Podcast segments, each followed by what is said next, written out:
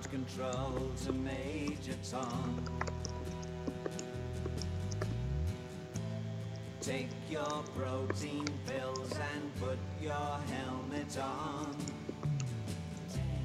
Ground control to Major Tom. Commencing countdown engines on. Check ignition, God's love be with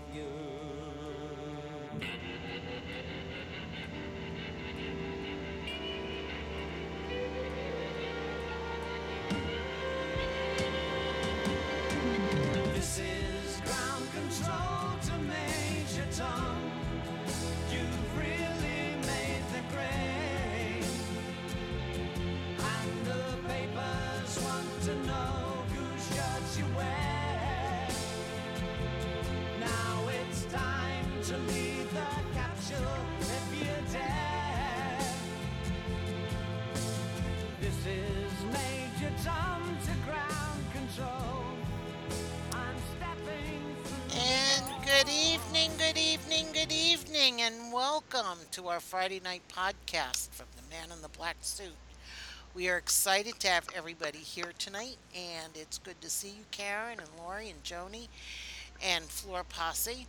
And uh, so I, I decided I would start this evening with a little bit of Space Oddity. After all, it was around this time of night in 1969 that man first walked on the moon. So I just thought it would be appropriate to start the program that way. an epic event marking the opening of our, our epic podcast.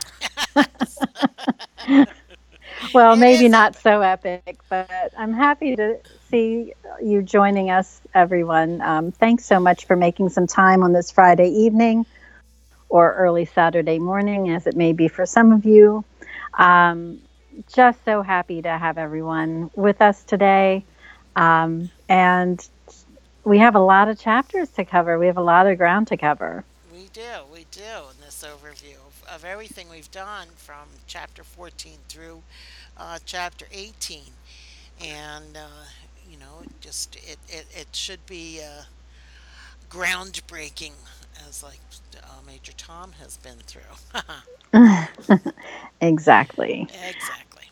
And we uh, we did have our epic podcast last Wednesday, I have to say. Ah, yes. uh, SR. when SR joined us uh, within 24 hours of the big news, the big announcement, The- yes. the one we've been waiting for. that Passionflix is going to be doing the Gabriel series as a movie. They've optioned All all, three books. options. Yes. So that's that's going to be so much fun. I'm looking for look forward to that. Um, so just a uh, so a few announcements. We do have uh, Gabriel's series, Gabriel's f- fan podcast on the 29th of July. It's a Sunday night. It's at 6 p.m. and New York time, and they will be uh, celebrating Gabriel's 42nd birthday. He's getting to Mm. be an old man.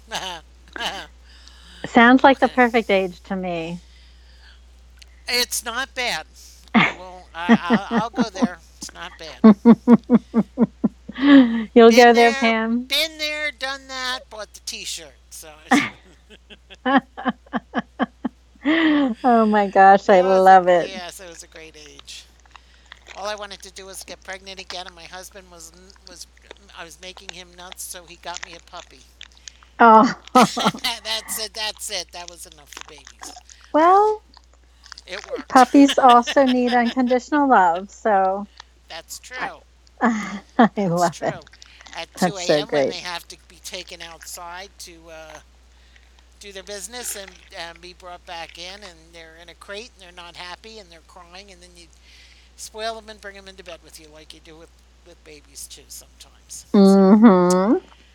Anyhow, so then um, tomorrow around 3 o'clock on uh, Mexico time, uh, Trilogia de Gabriel will be work will be uh, broadcasting for El Ecstasis de Gabriel, and uh, uh, Noi Points Influencia, they are on a bit of a break right now, but they're hoping to come back. Uh, and they'll be working with O Judgmento de Gabriel. Uh, just a reminder, SR is writing book four of the Gabriel series. And if you uh, missed it, he did uh, post a uh, teaser the other day uh, of, of book four. And in a chat room he was in, he and he said he put this out there because he can. And, and the professor smiled. Life is all for pleasure, he quoted. And what would your pleasure be? The pleasure of your company. And she returned his smile and tasted the wine again. The professor took the drink from her hand and placed it aside. He traced his thumb across her palm of her hand with his eyes fixed only on her. okay. Ah, I love So, that. I just yes. wrote the pleasure of his company. Yeah. Sigh. Uh, and uh, again, just a reminder that Passionflix has optioned all of the uh, Gabriel series, and hopefully they're, I believe they're start hoping to have a, um, a screenplay by uh, winter, and I think they want to start shooting in the fall of 2019. So that will be a lot of fun. Looking forward to that. I'm so excited about that. And I know the links have been out. Um, if you are not yet on Passionflix, sign up so you can get the latest and the greatest. Um, and I know there are many other uh, authors uh, whose work is, have has already come or is coming to life. I Um, think I think Kay Bromberg is has a Driven's coming out yeah. um, in August sometime. I know that Alessandra Torre's been there, Jill Shalvis has been there, um, Jem or Jodi Ellen Malpas, and Ah, um, I love her, oh, by the Sylvia way. Day.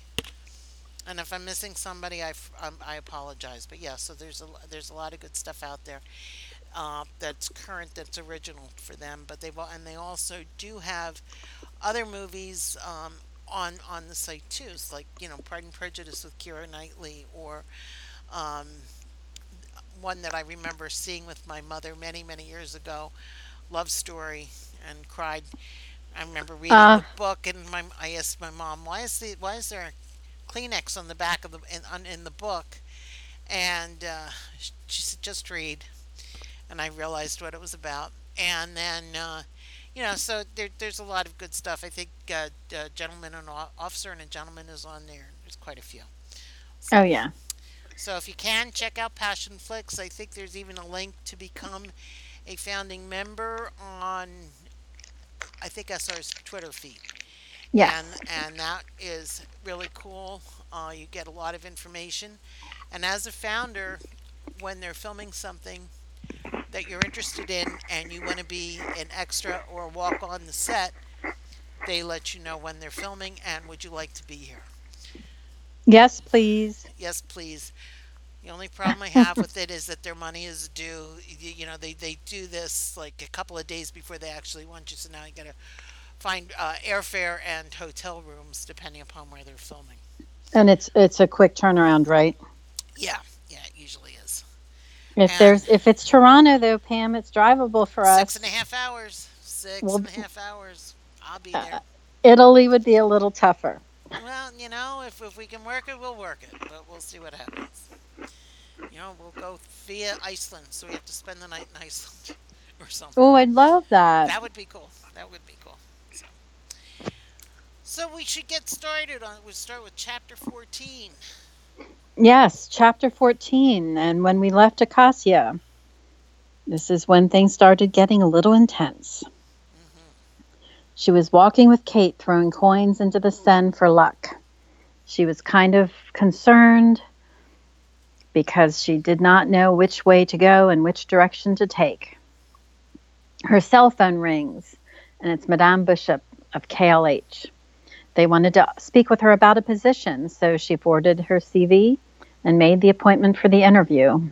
It looks like the coins worked um, because this interview was lined up immediately, And Madame Bishop brought her into the conference room, and Acacia walks in, and who is there but Nicholas? and that was such a great moment. I, I don't know about uh, you guys who are listening right now, but I think that was just one of the best written uh, segments in terms of the surprise factor. You kind of knew it was going to happen, but you weren't quite sure. And just the way Just he the way it was looking out the window, staring very Christian Grey like. Um, and then she turned around and the realization set in, and Acacia's like, Are you stalking me? And what do you want? and of course, he's like, No, I was there to give, he was there to give her, and he wasn't just there to give her her well deserved gratuity. Um, he agreed that he had wronged her, but he actually has a legitimate offer for her. And he explained about his family businesses um, and that he has started re- recovering stolen art several years ago. And he had to change his looks and identity because of the nature of the black market. So I'm sure she was caught off guard as well because, you know, she saw him with a beard, she sees him without the beard, there's the scar, what's going on. And so she's very suspicious of him. And he's very adamant and matter of fact about the fact he's supported by many governments, carries diplomatic passports. Um, he gets the art and recovers it and then returns it to its rightful owner. Acacia asks, Are you a spy? Which happens to be SR's favorite quote. Um, he tells her he inhabits, inhabits the corporate world as he dabbles in the black market for art and antiquities. Now, of course, Acacia is intrigued by this because of her art background in the art. And so they were discussing um, several I, several uh, events and several works. And she had asked him if he knew of the Uffizi robbery of the Emerson's illustrations.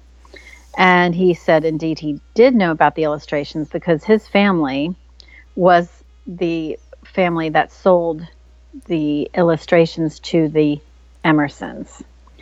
Um, and I think I personally love the fact that there was that connection between Gabriel series and this book. and it kind of, yeah. and the Florentine, like it kind of, SR always does the nod to his, other characters and his other books. And this was a wonderful way to weave in um, his, uh, yeah. uh, his characters. Uh, the only th- the only thing that I got um, that I remember asking SR about, I don't think William gets along with anybody. because I asked how how he would have gotten along with Nicholas in a, in a chat room, and he said it, it's not good. well, William's a very strong character. yes, he is. And uh, I think if we have more books in the Florentine series, that we might see uh, Raven taming him a little more. Ah, yeah. I think have so. a feeling, I but think so. we could only hope. Yes. So, um, you know, when they had this discussion, he had said he was not the Robin Hood in this particular case. Um, he had not recovered uh, those works. And Acacia reminds him that Robin Hood had been captured by the Sheriff of Nottingham. And he countered that he had powerful friends who could help him. And uh, he he is able to be released um, because of those connections. Um, she referenced what happened at the hotel, and he said, Well, the BRB actually released him since he was on the trail of stolen art. And he realized that Marcel was the intermediary in that case. And uh, so, you know, once again, his powerful connections and the strength of his his background in recovering art uh, led him to his freedom. Uh, he talked about Marcel, though, and he, he said he had tested him by asking for an artifact at first. Um, and Marcel said he uh, then knew someone. And so Nicholas had a feeling that Marcel had been mixed up in some illicit activity. He was now still in the coma, and Nicholas was trying to track down who attacked him. Uh, Nicholas also suspected Monsieur Roy and thought in particular, which why thought in particular that uh, Monsieur did not want Acacia around um, because of her BRB connections, and uh, also because she was suspicious of the activity that was going on in the hotel. Um, and of course, Acacia doesn't want to hear this. She really wanted to keep her job, and she feels very defeated. But Nicholas has an offer. Um, he needs an executive assistant because his current assistant's on leave. He needs someone who can travel with him, make local arrangements, and speak several languages fluently. And Acacia is really leery. She counters that he could find someone better, and she asked him why he went through KLH. Um, and he said he knew KLH was a better um, organization and was transparent. Um, she would have a legitimate paper trail. And, you know, he works with many com- country companies, um, and KLH was one of them. Madame could offer her his references. And so he really is doing it through KLH to make Acacia feel more comfortable and to have a good paper trail. Um, you know, she he was saying that one of his references was the Minister of the Interior, and he became friendly with him when uh, he was part of the Degas recovery that had been stolen in Marseille. So he continued to do the sales pitch to her great benefits, good salary, one year contract, and the all important and all tempting EU blue card. Um, because of his connections, he could get it for her in less than a year's time, which was the usual. This gave her the ability to work anywhere in the European Union, and this was like the golden ticket for her. Um, Acacia still didn't understand why he was offering this to her. You know, she still goes around with trying to figure out what's in it for him, right? She's she's mm-hmm. suspect of his motivations. Um, they hadn't had much contact at the hotel. Um, Nicholas had tested her looking for a relic of Saint Teresa and having a bespoke black suit made in a few hours. That was um, fun. That was fun. That was funny. Um, yeah, and, and her, you know, her response was was brilliant. Um, and you know, but the way she handled herself showed him that she was a woman of integrity, honesty, and civic duty. And Nicholas could trust her, and he was sincere in that. Acacia had asked why he had threatened her. Um, and she had said, you know, not only did he threaten her, but Monsieur Roy did. What would happen if she didn't like working for him? Nicholas had told her she could quit without notice, that she was not in indentured service. Um, but he also said that she was worried uh, about her safety at the Victoire because of the people around her, um, especially her supervisor.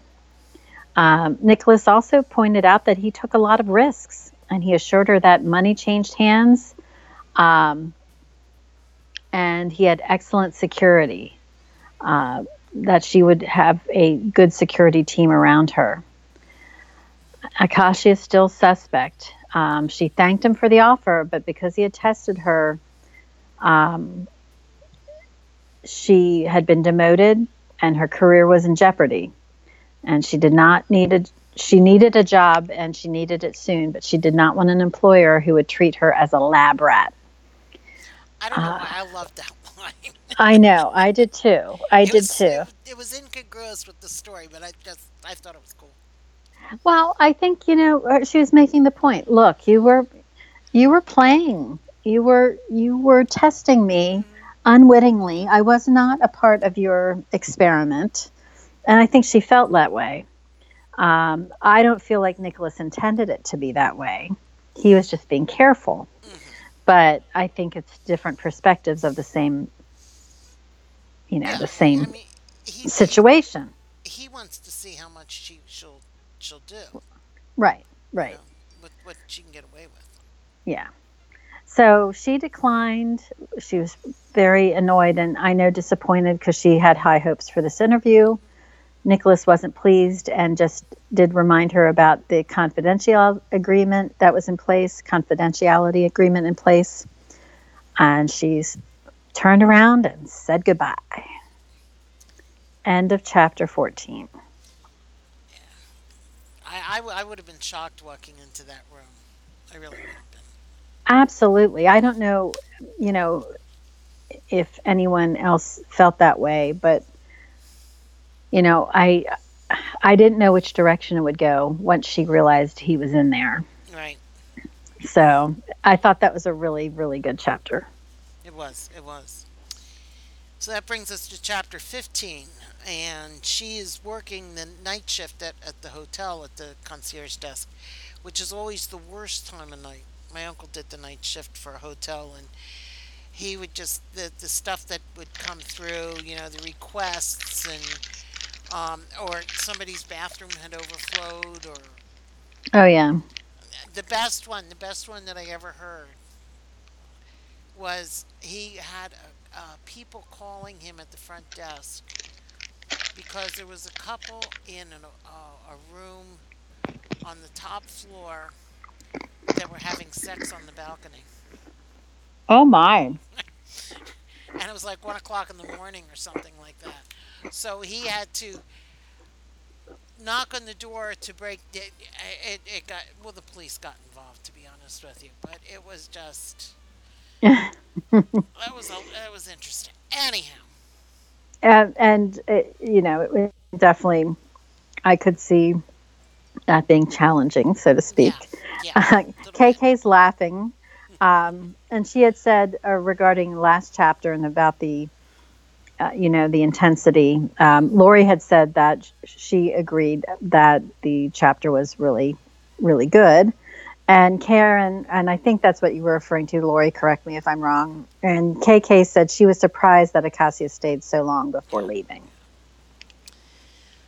So she's she's doing her getting a list of things together that's going to be needed for the day shift.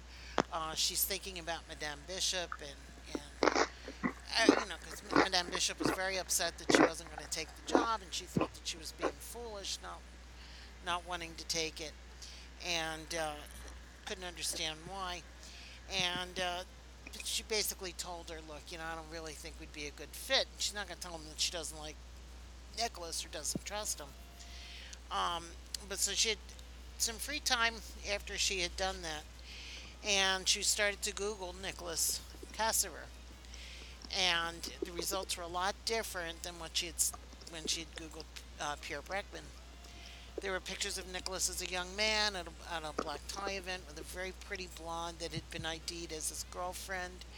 Um, and in fur later pictures, she they he was there. She, the girlfriend, wasn't but um, he was wearing a beard and uh, his scar was concealed.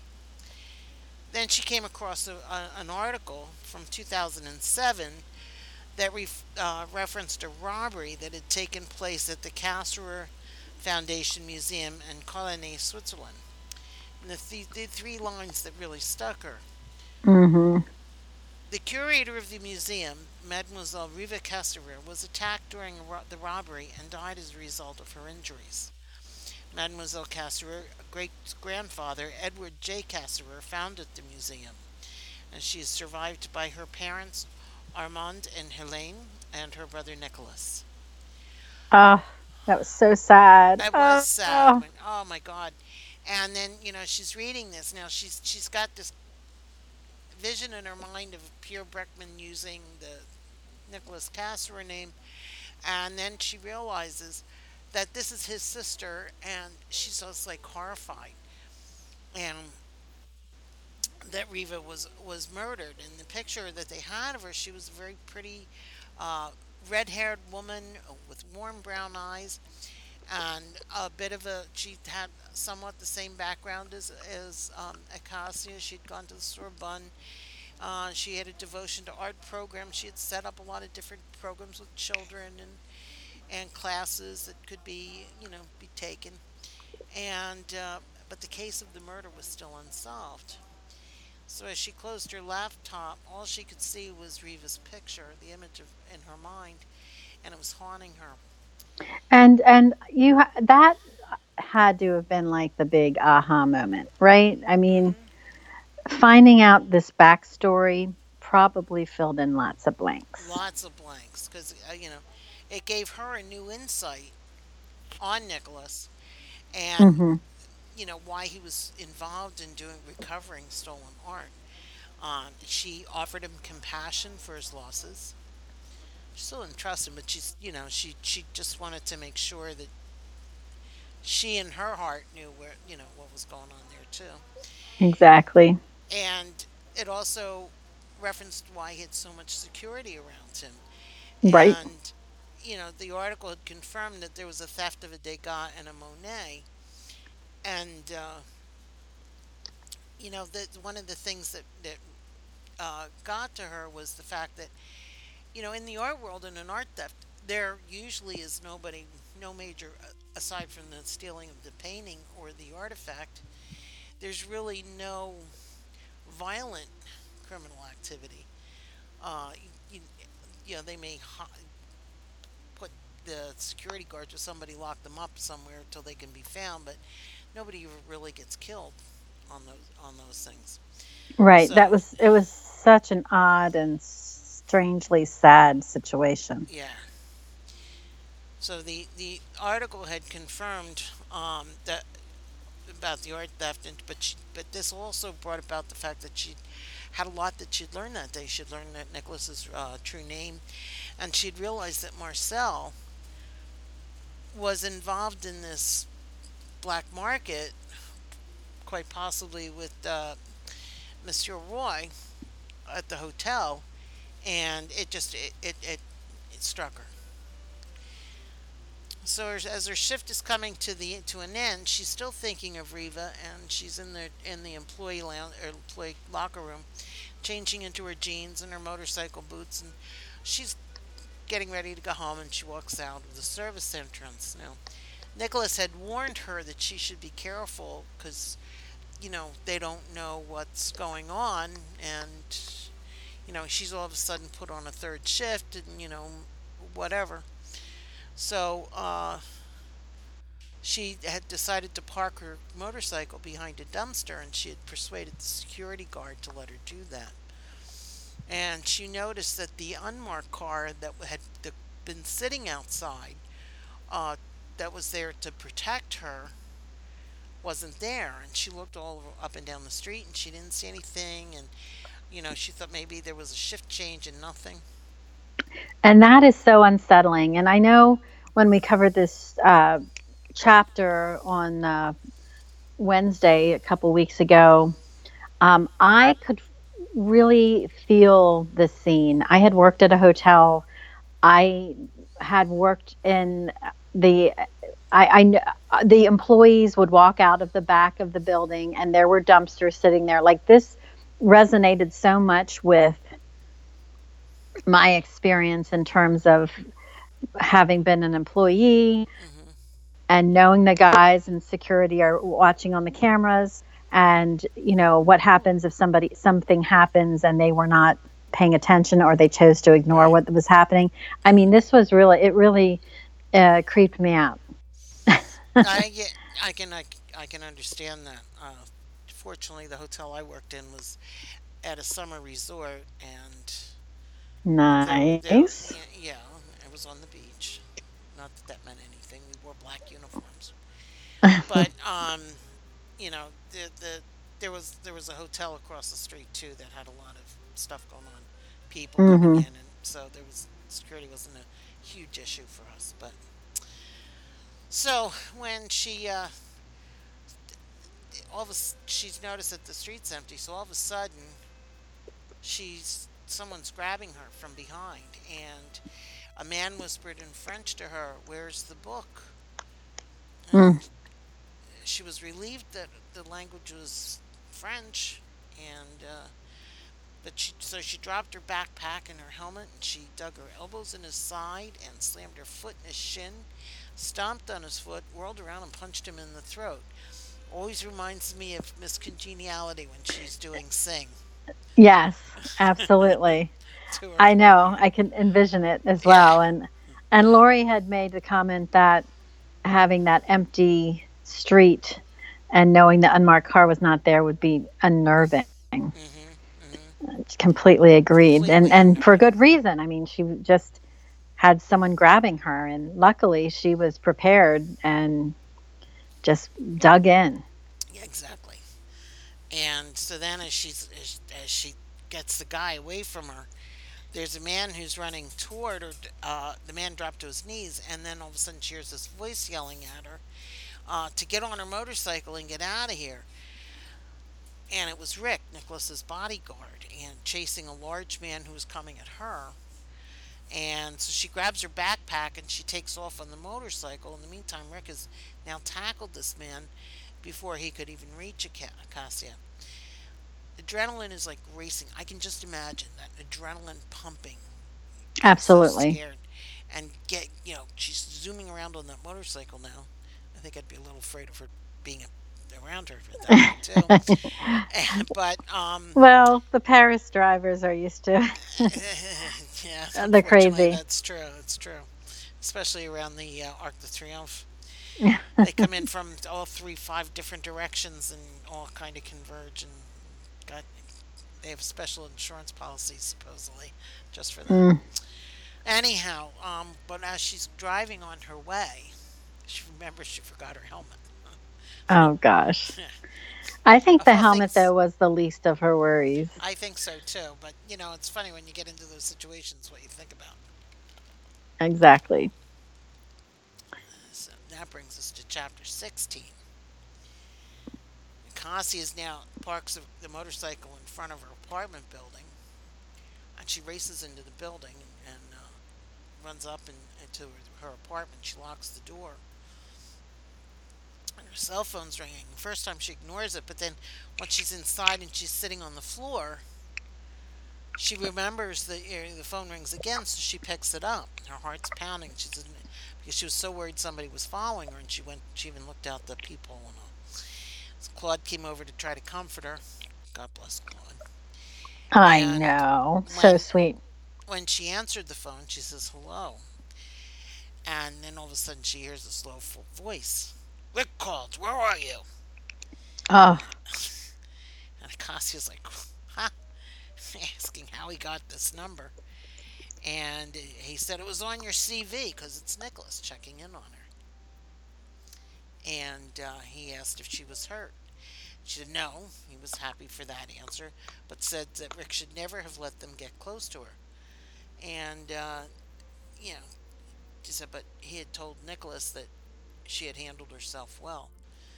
and I have to say, um, KK just mentioned that she could feel Acacia's fear um, at that scenario because she- Kate, Karen got grabbed walking to work at 4 a.m.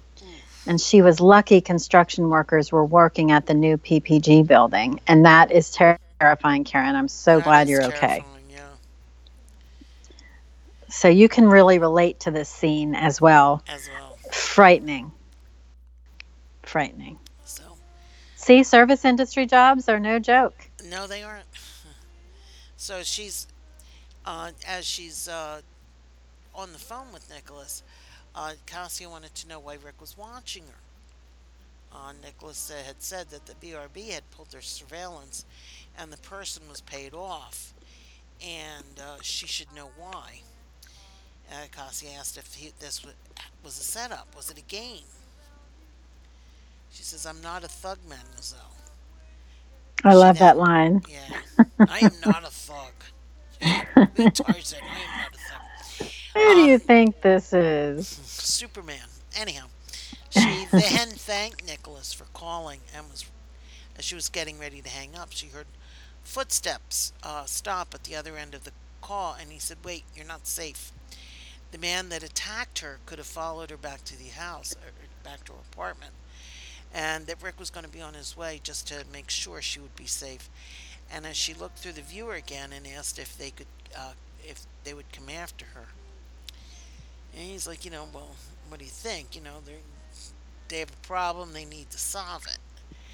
And, Right. uh, you know, Rick had expect sort of expected the uh, security folks to come out, and they didn't.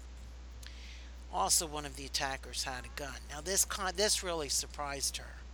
I think this this really shocked her a little bit when she's on the floor. Well, and, and I think that also that that ratchets up the s- severity of the incident, right? Yes, Because yes, now we're you know now we're talking firearms, and defending yourself against that is a whole different ballgame.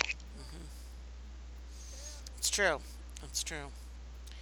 Um, so Nicholas wasn't surprised. She told Nicholas that she the guard. She had spoken to the security guard about parking the motorcycle behind the dumpster, even though it was against the rules. So Nicholas wasn't surprised that all this sort of happened because of that, and Acacius surmised that the guard had told him, which Nicholas confirmed. He hmm said, "You have to leave Paris." And she's like, uh, "Rick would esc- Rick could get Rick to escort her to the airport and take her to Geneva, and she would be safe there."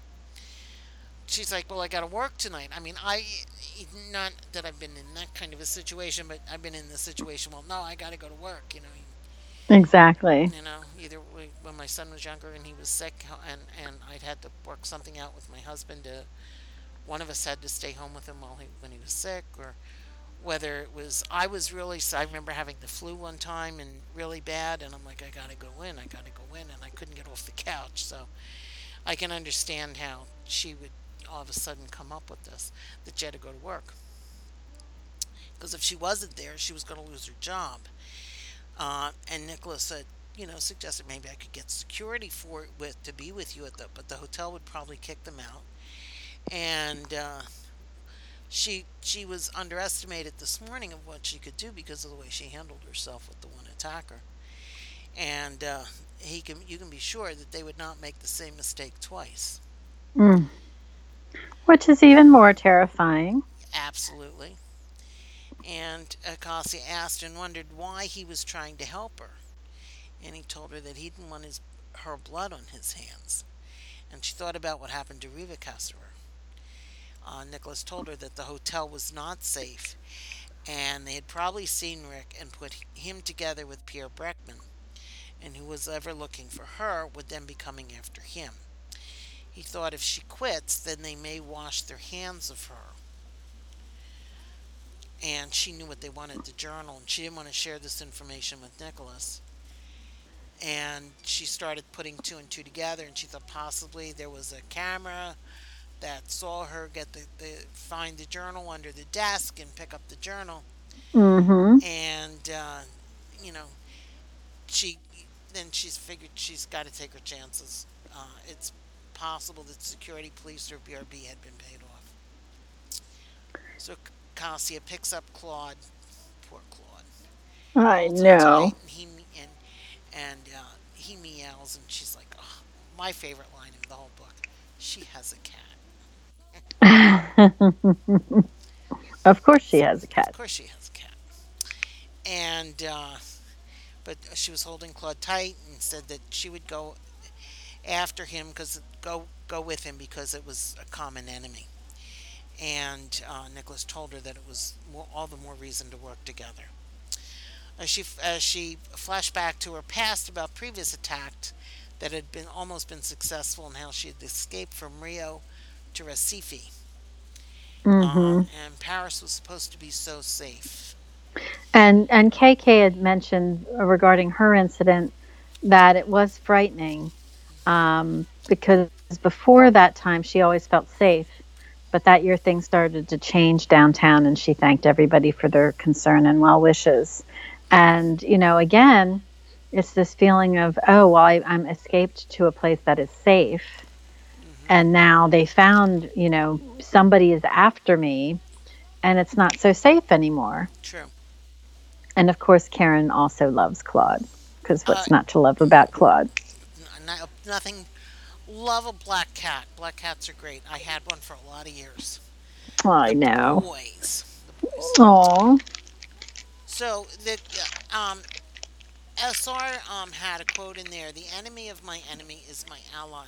Uh, the Yes. was actually a paraphrase of something that Sir Winston Churchill's quote: "The enemy of my enemy is my friend." And that actually got that was attributed to the fact that Germany broke a pact with Russia when they invaded uh, Russia during World War II, and Russia had come in on the side of the Allies. Um, but it actually goes back to an Indian philosopher from the fourth century. Nicholas, uh, so after consideration, she agreed to go, and Nicholas told her that Rick would arrive shortly. He would uh, meet her in Geneva and make sure make sure you take anything out of your apartment that is not that is of any value. She said okay and ended the call. You know that having to pack everything, you're uh, you know you you only have a few Right. minutes to choo- choose. I mean, It's like an evacuation, like an emergency evacuation. Exactly. exactly like I mean, that's you fires. gotta you gotta think fast. It's a hard place to be in. And as we start chapter 17, Acacia's knocking on Kate's door. So she just pulled everything that was of value to her together. Rick is standing at her side and is insisting he stay with her. She carried Claude's things and packed all of her, had her goods with her, including Marcel's journal. And bless Kate, um, she's barely awake when she answers the door, and Acacia apologizes profusely but tells her she needs a favor. She needs her to take care of Claude as she must leave for a few days. And I see that Lori said, Did you all think about what you would grab? Yeah, Lori actually did. You know, I, I, I always think about that. What if we have a fire? What would we have to grab?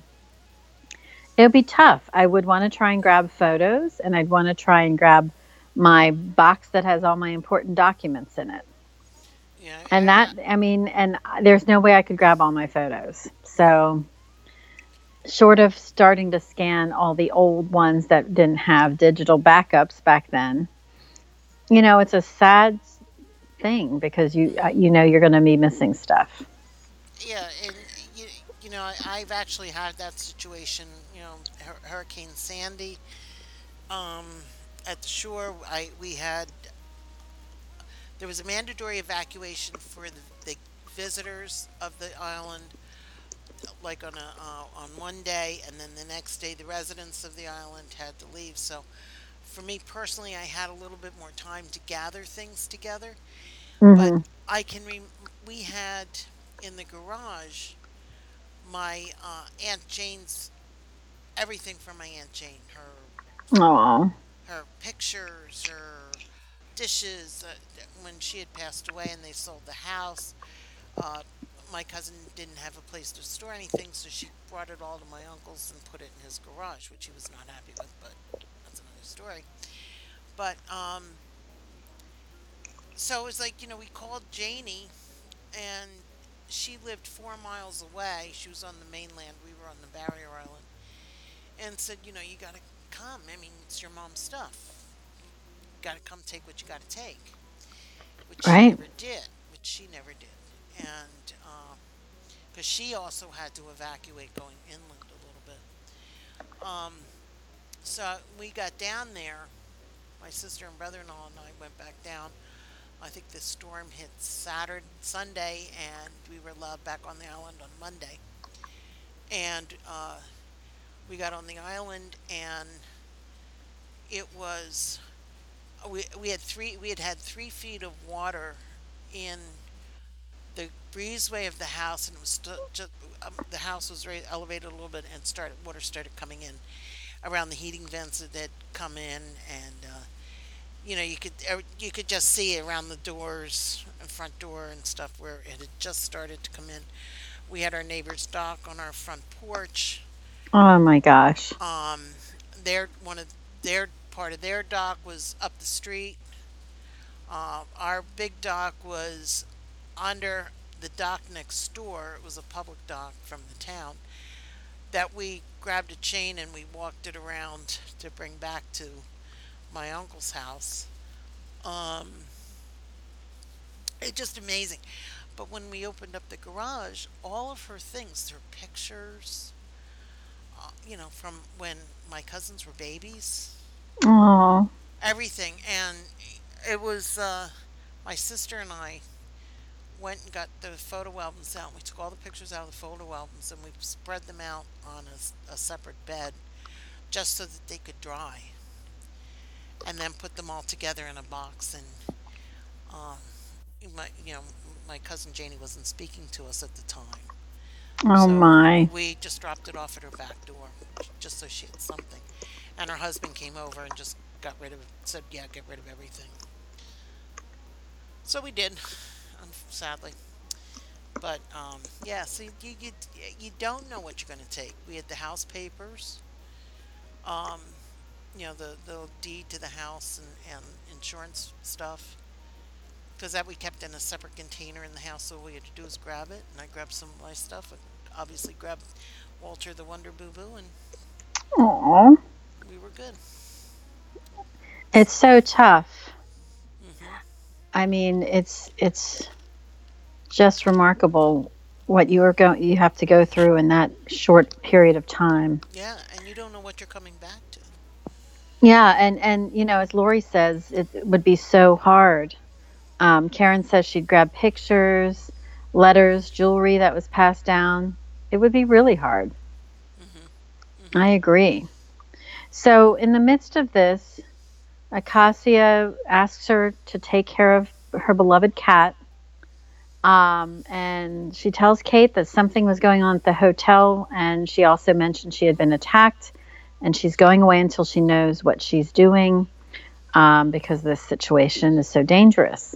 And Kate said, This is ridiculous, and she needed to call Luke. She's like, Why are you not getting the authorities involved? And Acacia shook her head and said she had to go.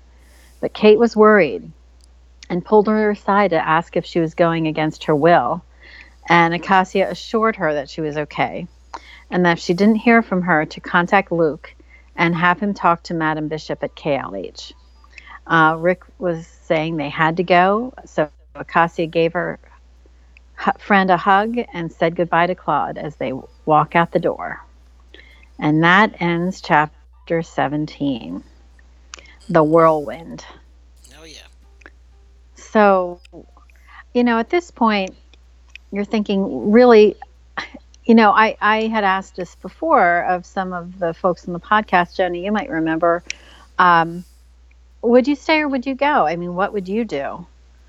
I I think I would go. I I don't think I'd want to stay and hold on for that job. I'd be so worried I wouldn't get out of there. Now, I don't know if I would have gone with, you know, with Rick and with Nicholas, but I would want to try and run away. But I think the fact that they had such strong security probably influenced her to go in that direction instead of go off on her own. What do you think, Pam?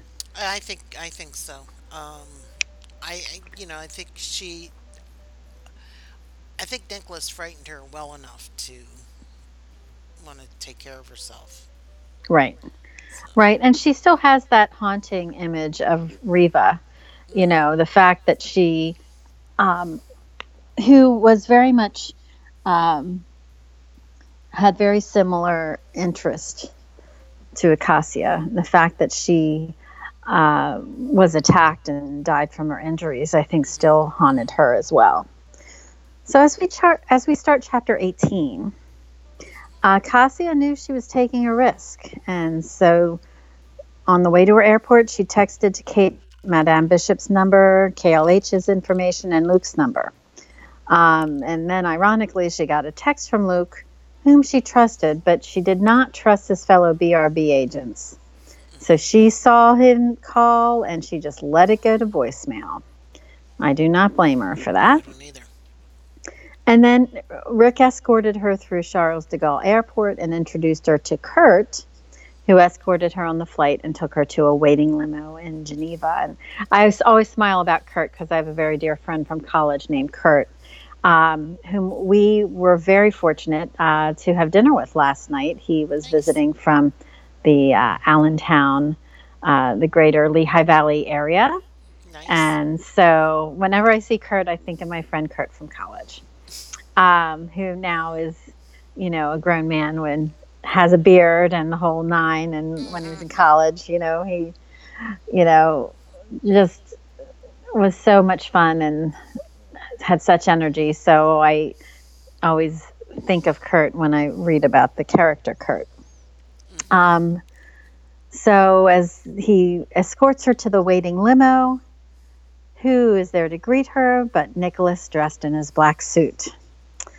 And when Acacio asked him where he was taking her, Nicholas lifted his hand and had the driver pull to the side road out of the airport for a security check um, for any listening devices by Wen, who is part of his security team. And thus the wand has been has, born. has been born. You got Yes. wanded. he got she got wanded um what else can i say to that um they did the wand they did the security check um out of precaution and acacia asked if nicholas has ever found anything in his security sweeps and he said as a matter of fact in my last visit at the victoire there were six devices and uh, Johnny says, Monsieur Casaru's appearances in the book at this point always thrill me. In the limo. I totally agree, Joni. He is like the man of mystery, right? And he has just compelling like James Bond. this presence. Yes, it is like James Bond. Um, he's very he's very dashing and very debonair, I guess. Um, and I can just I'm hoping, you know, now that we have Passionflix that's got the option option Gabriel series. Hopefully these other series will follow as well because I would love to see this as a movie. I Yeah, would love love good. love This would be good. love love love. And i feel like this would be easily translated into a movie um, even more easily than gabriel's series because there's a lot of a lot of internal dialogue and internal thoughts and distru- discussions and struggles in gabriel whereas this um, tends to have more external action going on. Joni says superhero and lori and kk agree as well Of course. we, we love it. We love it. Very much so uh, that he's a superhero. I love it. Um, so after she was wanded and no bugs were found, Akasi asked Nicholas where they were going. And Nicholas tells her that he's taking her to his parents' home in Cologny. And the house has a full staff with excellent eh, security. Joni already has the hashtag ready. That's good. There you go. the man in the black suit, Passionflix. I think we might have to use that, Joni. Yes. uh, seriously, we might have to start a want- campaign. A man, a man in a black suit. I oh, that could be fun, wouldn't it? We Well, got to think about that, guys. For we want a Gabriel series. That's right. Gabriel movie. I know. Um, so Cassia tells Nicholas that he really doesn't know her, and Nicholas says he takes responsibility for his actions, and when he looks in the mirror, he may not always like what he sees, but he can live with himself. And he says she's in trouble because of him. And so, you know, this is where Nicholas kind of gives us a glimpse of the fact that he is a really stand up guy. And of course, then she because they're having this really good discussion, kind of wants to learn more about him and asks him about the scar and how did it happen. He ignored the question, which she took as a sign that it must have been a very traumatic incident. So Acacia asked how long it would take him to find out who attacked her, and he said not long because his suspicions. He has his suspicions. He just needed confirmation that is organized crime, who were probably using Marcel and Monsieur Roy at the hotel. Um, and Joni says, My first trip to Europe. what a way to go, right, Joni? Exactly. and KK says, Yes, he takes responsibility for his actions. You can take responsibility for the actions here. That's right. Get that wand. Get the wand. Oh my gosh. I think your Aperol's aperitif's getting to you, Pam. you have another sip. Enjoy. Oh yeah.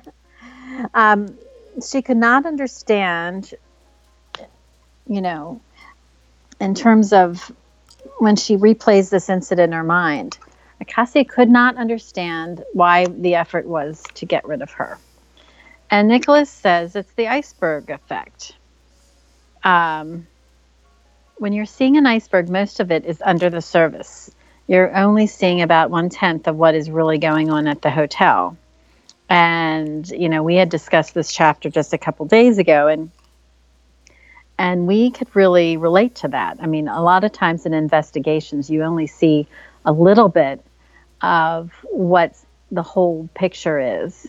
So until they do the investigating and thoroughly get all the evidence they need, you you don't always know how big a problem it could be. And the and right, you know we've got one invest not not to be political, but we've got one investigation going on now in the country. That how much do we really know? Right. You know, because Right. there's so, so much that uh, Robert Mueller has done, and even with Watergate, there was so much that came out in Watergate that you you know when you That first at the time- at it, right. you didn't really think about it. Exactly. So, you know, given the iceberg effect and the fact that Nicholas said you don't really, you know, you only are probably seeing just a fraction of what really is going on at the hotel, makes her makes Acacia think that she has to actually contact Monsieur Roy because uh, she needs to let him know she's not coming. And she decided she could say she was ill. And Nicholas thought that was a good choice. Um, but he also wondered if she had any other interactions with other guests at the hotel or employees because, you know, he's still trying to figure out who was responsible for the attacks. And Acacia responded that there was nothing unusual, and that's why it was so strange. So, as uh, they continued their discussion, they approached the beautiful house, and SR did a lovely job of describing the scene. And You have to Joni, yes, your first trip to Europe was a fabulous one because what a gorgeous setting. Um, and Juliet welcomed them. Uh, Juliet, the longtime uh, staff member of the Kessera family. And she offered to take Acacia to her room and that breakfast would be served in the dining room. Acacia apologized, telling her that she has been up all night and really would prefer to sleep. And let me tell you, having just been on a red eye airplane flight um, three days ago, leaving Portland at 11:30 at night and arriving in Philadelphia uh, 7:30 a.m. local time, I can completely empathize with Acacia just wanting to go to sleep. Uh, so that obviously, I don't think that would have been considered rude at all. It's quite understandable, especially the, since she'd been attacked and had that horrible fright. Um, so she excused herself um, and uh, wanted to get ready for rest. At the same time, Nicholas excused himself, saying he had some business to conduct, and asked if they should meet at 7 p.m. for dinner. Acacia agreed, and Nicholas and had asked Nicholas to tell her about the security of the house. And I, I, I completely understood this um, because Acacia is exhausted, but she's still frightened. So she really needed to kind of feel confident and safe. And Nicholas satisfied her concerns, and then she thanked him. She headed up the stairs, ducking her head so she, he could not see her emotion.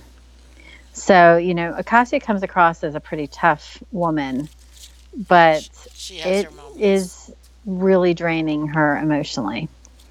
And um, as I'm looking at the chat room, Karen has said yes. SR set it perfectly as always. Mm-hmm. And it's so true because you can just imagine that home and the grandeur of the decoration. Um, it makes me want to go. I'd I can tell you that. I'd like to I would to too. Very much. I'd love to be a guest. It, re- it reminds me when I was in Ireland, I, the, the setting of the house. Mm-hmm. Um, there was we were in two castles when we were in Ireland, and the first night we were there, we were in Dromoland Castle, which was a beautiful 12th or 13th century castle um, that had been converted to a hotel, and it was uh, gorgeous. And I just remember my, the white glove dinner that I embarrassed myself by not letting the sommelier pour my wine. Um, but then there was a long part of the trip. We we drove from uh, Dublin to County Mayo, and uh, which is about an hour and a half drive from coast to coast. And uh, my husband had surprised me with a night in Ashford Castle, and Ah. it was um, they'd used Ashford Castle in the grounds to film the movie The Quiet Man, and so when we were in that part of the country, I wanted to see some of the different sites where The Quiet Man was filmed. So I was really surprised that we had this night there. But you wa- you come up this, you come off the main road or across a, a, like a bridge because there's a, uh, a a stream that runs through. Where if you've ever seen the movie, the priest is uh, fishing in this when Mary Kate's trying to tell him how you know she's not sleeping with her husband and all this kind of stuff. But anyway, um, so you come up a long drive and it's a big circular and there's this huge gardens all over the place, and they're beautifully manicured. I mean, you know, you got the boxed in and the flowers and Ah, whatever. Sounds And- gorgeous. It was it was gorgeous. You walk in into this huge room that's uh, where the front desk is, where you check in. Um, and it, you know, so I mean, just we had taken a little tour of the grounds. There was they had this guy who had a, a cart and a horse, and the horse's name was Finnegan, and it was the same type of cart that uh, Mary Kate or John Wayne and Maureen O'Hara were on, and where they were allowed to play patty fingers and whatever from the movie. But they, they took us all around, and there's this, this a lot of quarters around there, and it's monstrous. This lake is monstrous, and there's an island in the middle with a small, way off in the distance, where they had a small house on it. And they did a lot of fishing there. They had beautiful um, equestrian center uh, where uh, Princess Anne's former husband, her first husband, was the equi- he he ran that the equestrian center there. Oh wow. The uh, then you came around and they had like people that lived on the property that were like caretakers and what have you. And one of the houses was used as Mary Kate Danaher's house. So it was just really neat to be there and see all this stuff. But the, I, I mean, I can just imagine her going into this magnificent old home with the, you know, it's three stories and it's got a carriage house and, you know, it's beautiful views out the windows and stuff. So I can just imagine how that would be. Ah, just gorgeous. Yeah. Totally can. You know, and, and I'm seeing the chat room, and as Lori had said, you know, in this scene, it was all catching up with her. And uh, she also wishes she could be there right now. and KK said, absolutely, I'll cook. and, and of course, Lori agrees with that. Um, I would love that as well because I can attest. I've actually had the privilege of having uh, sampled Karen's some of Karen's Karen's yes. kitchen creations, some of her baked goods uh, when we were attending a book event, as well as when we had a chance to meet in, in person in Western PA. And her her baked goods are incredible. And, So- and SR wants to make sure he's got his space in the garage ready, Karen. That's right. That's right. So Karen, if if there's a chance to go on set, we might have to bring some baked goods and Yes. feed the actors. um, and Karen also mentioned that she loved The Quiet Man. Uh, Lori also thought it would be amazing Yeah. to be there. So I agree. I do. Really would be.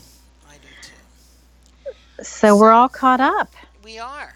We are. I wonder up. should we should we float our idea with the our friends on the podcast right now about Sure. asking questions? Sure.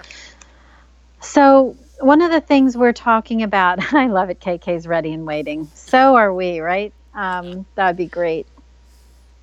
Um, one of the things we thought about um, for these Friday podcasts is instead of doing the full recap, or we could do some recap, maybe we'd come up with one or two questions um, to have uh, people think about and send in their responses, even if they can't join us in the podcast, and we can go over it.